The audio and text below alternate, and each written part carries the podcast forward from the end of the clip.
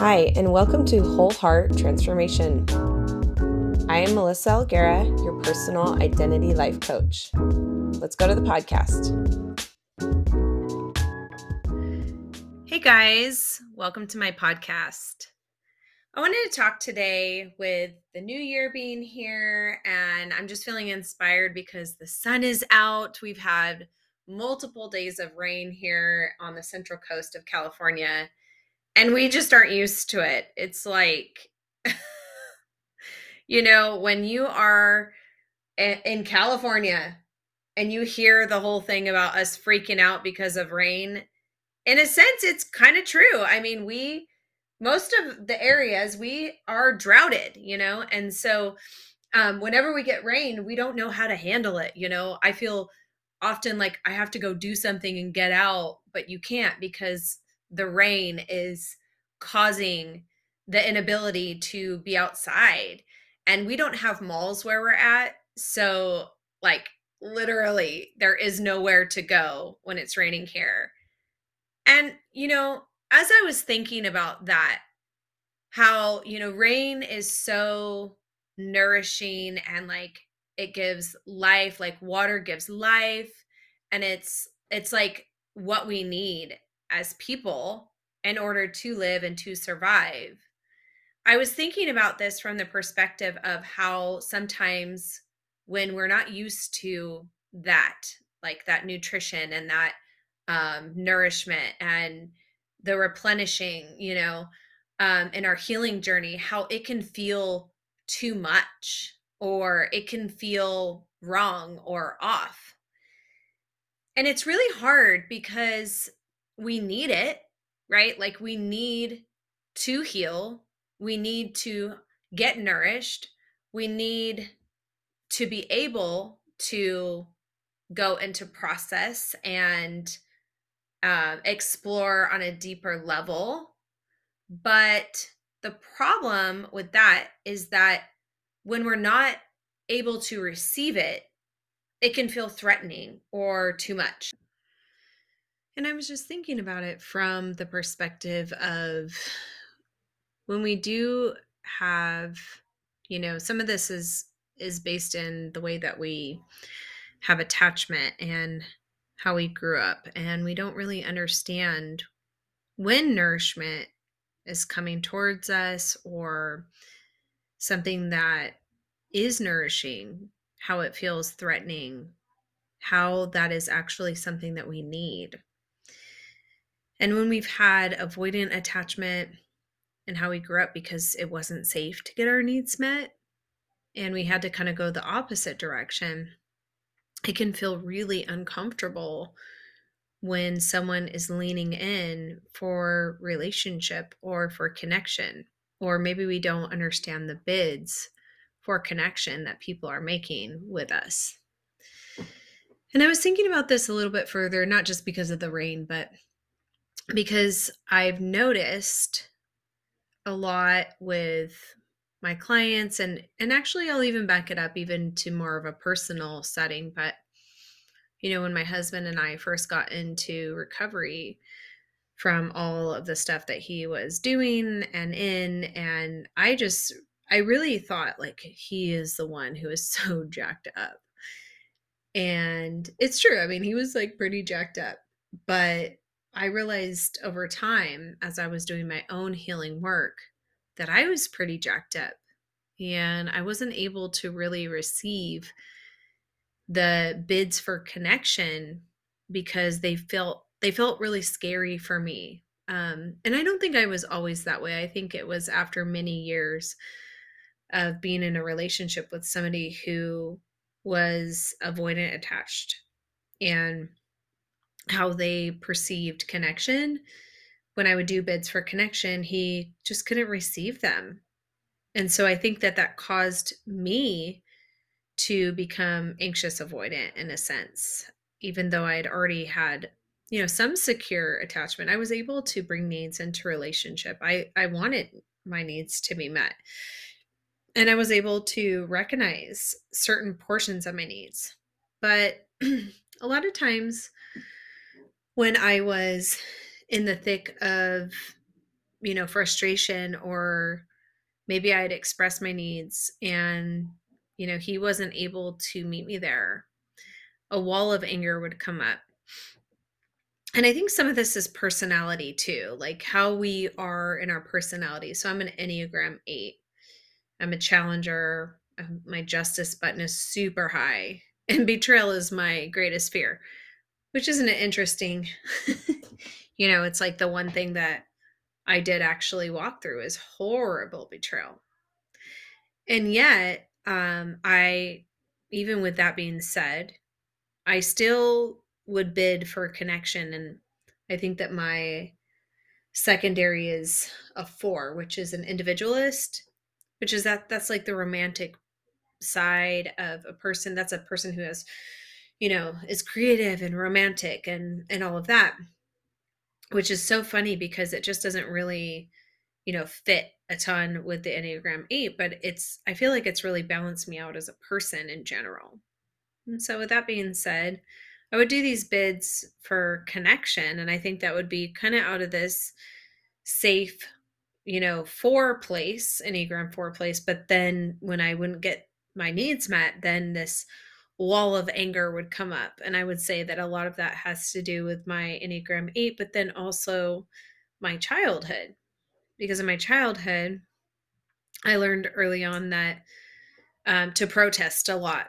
The fact that my needs weren't getting met, or if I wasn't being seen or heard, you know, the way that I would attempt to get those needs met was by getting louder.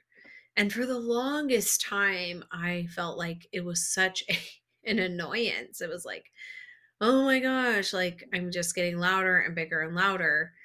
And then one of my friends said to me one time, they were like, Melissa, seriously, like the fact that you are still bidding for connection is so incredible. The fact that you are still going in even after betrayal or going in and you you didn't give up like you didn't shut it down you didn't shut the bidding down for connection. You you still fight for it. And i really thought about that because you know i i find as a on a normal basis that it is easier to have a wall of anger. It is easier to have a place of you know i i will to try to connect through this wall of anger. Um, but what I started to notice is it didn't work, you know, using the anger to shield myself and bidding for connection was confusing to other people. Like they didn't, they actually didn't get it. And I'm like, man, like I'm crying. Like, how do they not see that I'm bidding for connection? And I, and then I realized, oh my gosh, it's because I was too afraid of what their response would be. So I wouldn't even let any sort of nutrients come in. And when I think about like the process of the the rain that we've had, it's been like so crazy, like so much rain and it makes me a little crazy a little bit. and if you live in California and you're experiencing this, you understand. But you probably live near a mall, so you have a place of escape even though, you know, we're getting all the rain but i'm just thinking like when you don't when when you don't have the ability to bid for connection or when somebody's bidding for connection with you and that is not the norm it feels really wrong. It feels uh, like like a threat almost like what do you mean like you want to bid for connection with me? What do you mean you like me? What do you mean you know you want to touch me? Or or whatever like and I'm talking about in a healthy sense. I'm not talking about when somebody is trying to purposefully um, take advantage of you.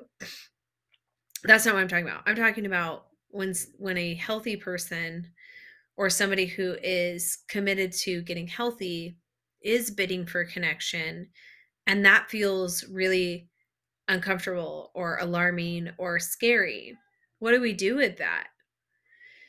You know and i would say that if that's a place that you find yourself when somebody is bidding for connection with you and it's in a healthy way it's not you know out of the betrayal or or even maybe maybe you have experienced betrayal in your current relationship and you're working through that and you're you're trying to grow and heal like me, you know.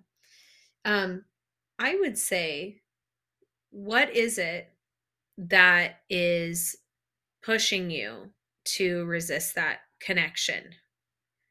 And I would say the majority of the time when we are resisting connection, which I would say is our deepest longing. Connection is our deepest longing. When we resist that, it's because there's something that's unhealed in us that we have to resist that for because connection feels much scarier than disconnection. And so it's almost like we are denying the very essence of our being when we are in that place of pushing away somebody who is healthy to connect. And it would make sense if you've been through any sort of childhood trauma, you know, from a parent or from even an adult relationship or friends, that you would push any sort of connection away because that the connection and rejection is is too painful. But to stay disconnected seems safe. However, I would say to you that it's not safe.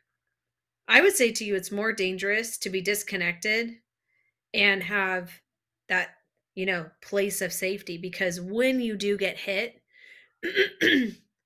when you do get hit with betrayal or rejection, the pain is so deep.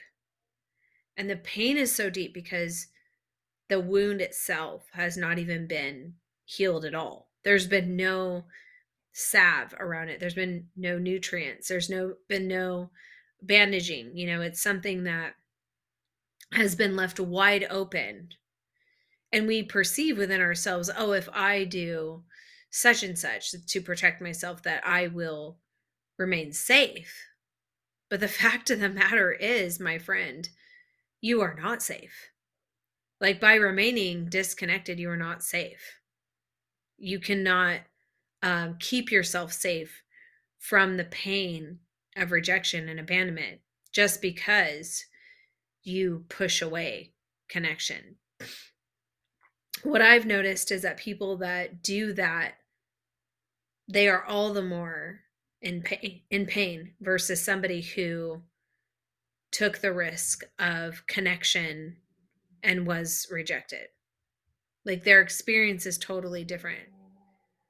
They have this open heartedness that remains. They're not in a space of constantly you know licking their wounds. They they're able to heal those parts of themselves and have harm from rejection.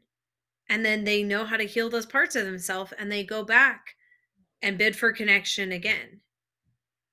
And i think this is the big difference here and this is the key to understanding healing is that you can try all you want to have all of these defenses and these blockers but the reality is is that you're still going to find yourself wounded because you've already got a deep wound it hasn't been healed and because it hasn't been healed all you're doing when you are staying in that disconnected space to protect yourself all you're doing is allowing people in with a deeper, you know, spoon, like to like a bigger spoon to like dig deeper. Because you have no boundaries. Really, when we have these defense mechanisms, it's crazy. There's no boundaries. It's just like a it's just like a wall and people are coming in on the sides and they're doing damage. And we attract it in a sense. Yeah, I've seen it over and over. And even in myself. I was unpacking some stuff for myself this last week. and I was like, oh my gosh, there's some family stuff that was passed to me that I didn't even realize. And I kept trying to figure out, like, where is this coming from? Why am I continuously having this particular experience? And here's what's such a trip. When I spoke this out loud, I was like, oh my gosh.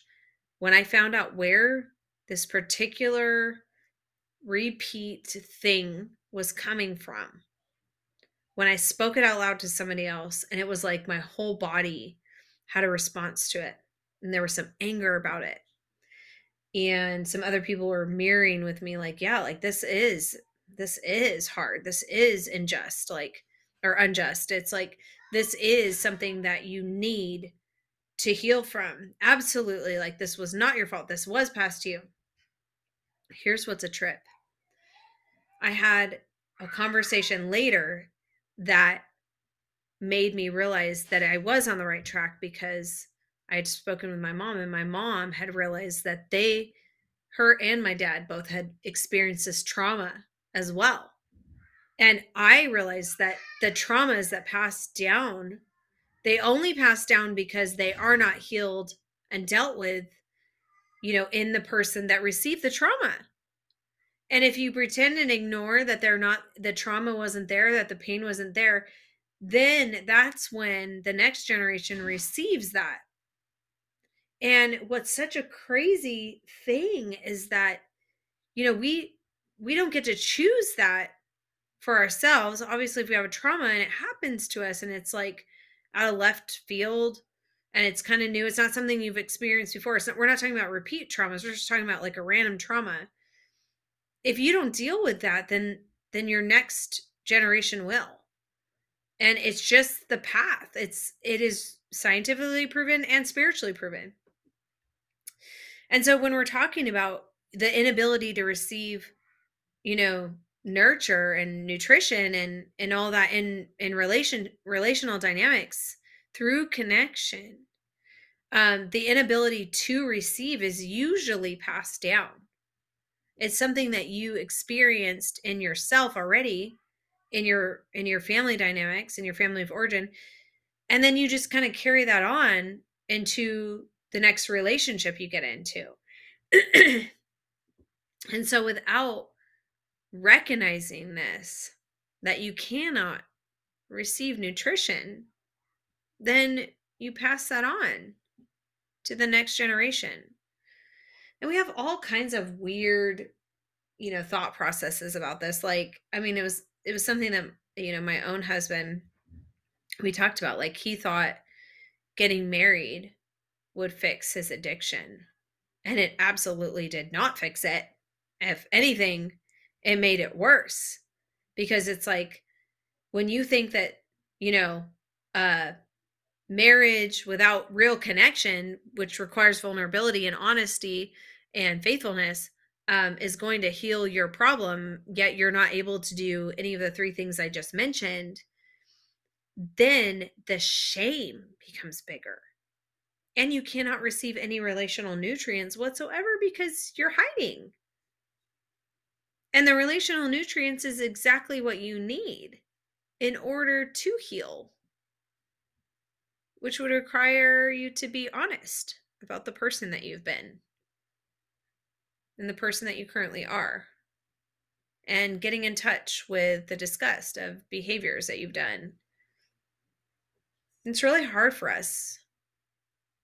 It's really hard for us to get in touch with negative realities because that would require a level of character. And if it wasn't developed in our childhood, then we don't have the capacity to sit in those realities of the person we've been. So, what am I saying in all this? I've said a lot of stuff. I think the point that I'm trying to make is that even if something is super good and nurturing and nutritious and rich and something that we need for survival, like the rain here in California, if we don't have the capacity to receive that, it will do us no good because we have no capacity to receive that. So, how do we gain capacity? Well, we gain capacity by facing and feeling the stuff we don't want to face and feel. We get capacity by taking risk in relationship and safe relationship. And I really need to like share what safe relationship is. Safe relationship is people who can hold space for us and have capacity for our pain and our anger and our trauma and all of that. But if we don't have that capacity, If other people don't have that capacity, we can't do this with them. And so, with that being said, it's really important that you find somebody that has capacity. And the reason why you need somebody that has capacity is because who knows what's inside of there that you might share or need to share that has been hidden and locked away for so long. This is why I love to do what I do because I have a massive amount of capacity. And it's so crazy. I would have never thought that all the pain that I experience would have led me to the capacity that I have and that I would be grateful for it. But I so am because I can sit with my clients and some of the deepest, darkest hurt, pain, and trauma, and maybe even stuff that they've caused other people, and literally sit there and hold it and not even be phased by it, but look for the gold in each person and love them in the moment, even in, in the disgust of their own choices, and still be with them and notice and help and build help and build capacity in them as they are able to slowly receive from me. And this is the challenge. We don't have a lot of people like that in our lives that have capacity in this manner. We have a lot of people who judge that are not in touch with their own realities of their own behavior. So there's a lot of projection that goes on and the whole point is is that in order to be able to receive we have to build that capacity in ourselves first. And how we do that is through relationship is through facing our own stuff is through getting in touch with the negative realities of our life of life of our childhood of our current current state of how we ourselves have behaved and have harmed others and have been harmed. That's how we build capacity. And by receiving connection, attunement, and validation for our experiences as well. It's a journey. You know, I've seen people that were deemed as emotionless, betraying I have watched them transform before my eyes as my clients. And I know tr- true, true transformation is possible. And I know that because I myself have witnessed it in my life and my marriage, but also I have seen several, and I mean several clients go from completely emotionless, have no capacity for anybody else's pain or trauma, to becoming fully in touch with their emotions and having a level of empathy that is mind blowing. That, my friend, is what being able to take in nutrients, nutrition, you know, and connection is. But it's a slow journey. It takes time. It's not going to be overnight. And depending on how many years that you've been disconnected from your parts and they've been scattered and severed off will determine how long it takes in your journey, in your process. And you know what? It's okay because it's never too late. It's never too late to take a journey towards healing. Thanks for listening. If you have found today's podcast helpful, please like, subscribe, and share. If you are interested in coaching with me, go to www.identitylife.coach. And you can also find me on Instagram, identity.life.coach.